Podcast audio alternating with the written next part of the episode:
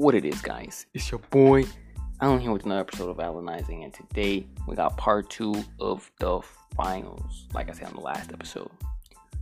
But I hope y'all noticed the difference in the mic because I got a new mic. Shout out to my boy uh, Junior, my cousin. I appreciate it once again. But let's start off with game six. He had trouble in the first quarter shooting the ball and that definitely continued the rest of the game. And the second quarter, Lakers just took advantage of that, creating turnovers, scoring long transition. And the players that were doing that was Rajon Rondo with 13 points. Uh, he was six from six from the field that quarter, and he finished with 19 through the whole game. Also in the second quarter, AD's defense is what led to a 64-34 halftime lead. With this, I believe AD should have won Defensive Player of the Year. Now, I don't think Giannis was, was wasn't deserving of it. He was deserving of it, but I think just think with this game and then like the whole season that AD had as a defensive player, he should have won. Cause Giannis already got the MVP. So might as well just give the defensive player the year award to AD, and he deserved it. Cause I mean, like, AD's a big, and this dude could guard perimeter players and players like himself and he was doing that while being on the offensive end. So I I think he should have won Defensive Player of the Year. But continuing to the game, the Heat were making their shots, but it was just a little too late, and Lakers continued to roll for the whole game, and they won their seventh NBA, 17th NBA title, tied with Boston. So I called the game. I'm the series. I called Lakers in six. Now I forgot if Julian did, but I know I did.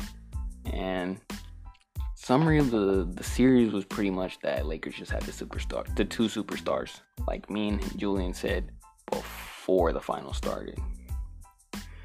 Like the first two games when Bron wasn't playing great, AD looked like the Finals MVP and he was playing great. And then game six, uh, three to six, when uh, AD wasn't playing well, Bron stepped it up so they had as two superstars that one didn't show up, the other would show up. And unlike the Heat, who don't have any superstars, they have Jimmy. And while Jimmy had his 40 point and 30 point triple double games, no one else on the Heat could do anything like that except for him. So that's pretty much lost in the game that they the series, which Lakers had the two, two superstars and Heat have none.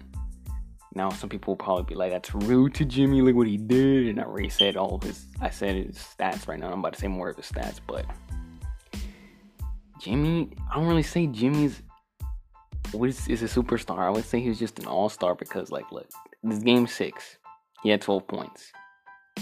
And I'll cut him some slack because he had the 40 and 30 point triple doubles and he just carried the Heat. And without him, the Heat would probably get swept. But I don't know. I just don't think he's. I don't think he's a superstar. But even though in the series he did average a triple double the whole series, he got 25, 10, and 11. That's good. And speaking of the Lakers, speaking of averages, uh, AD average 25 and 11 this series, and the Finals MVP LeBron averaged 30, 12, and 9. And keep in mind the averages, I rounded up or down.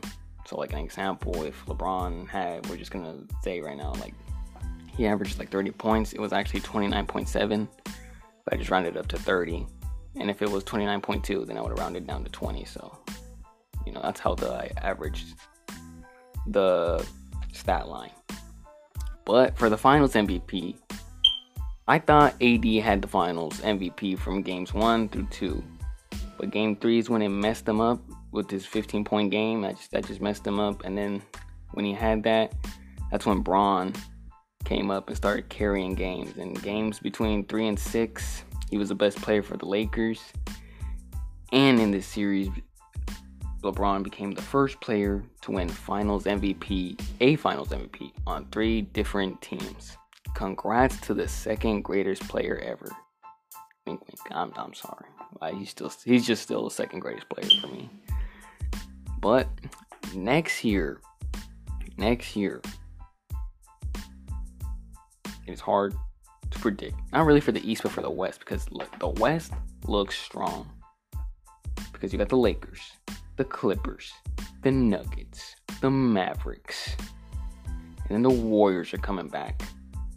So that's five potential championship teams, or only the West. That's that's scary. So I have no idea who's going to the finals out of the West, but in the East, in the East I'll say the Nets. And I always say the Nets because only two things can stop them. First, the one that's themselves. It's Kyrie. Because Kyrie, dude's a self destruct button. Dude can like mess up the locker room and and I don't know what he's he's a problem. For me, he's a good player, but he's a problem off, dude. He's a problem. And and the other problem would be if Giannis in free agency leaves and goes to the Heat. So that would be also a big problem for the Nets because I think the Heat with Giannis could really challenge them. But other than that, but, but if none of those two things happen, then I think I think the Nets will go because KD, excellent player, top. Some people say top two, I'll say top three player, and uh Kyrie, he's a great, he's a good player, like I said, but he has his off-field issues. But on the court, he's a baller. And Steve Nash, Steve Nash probably be a good coach. So I'd say the Nets would go to the finals. And then that's why that's what even comes me back to the West because if, if the Warrior if Giannis goes to the Warriors, what I I think they would go to the finals if they had Giannis on the Warriors. It would just be like when KD was with the Warriors. So that's me hard, but I think where where Giannis goes is really gonna determine next year let's kind of summarize what I just said. Like, if wherever Giannis goes in free agency is going to determine how the NBA is going to shape.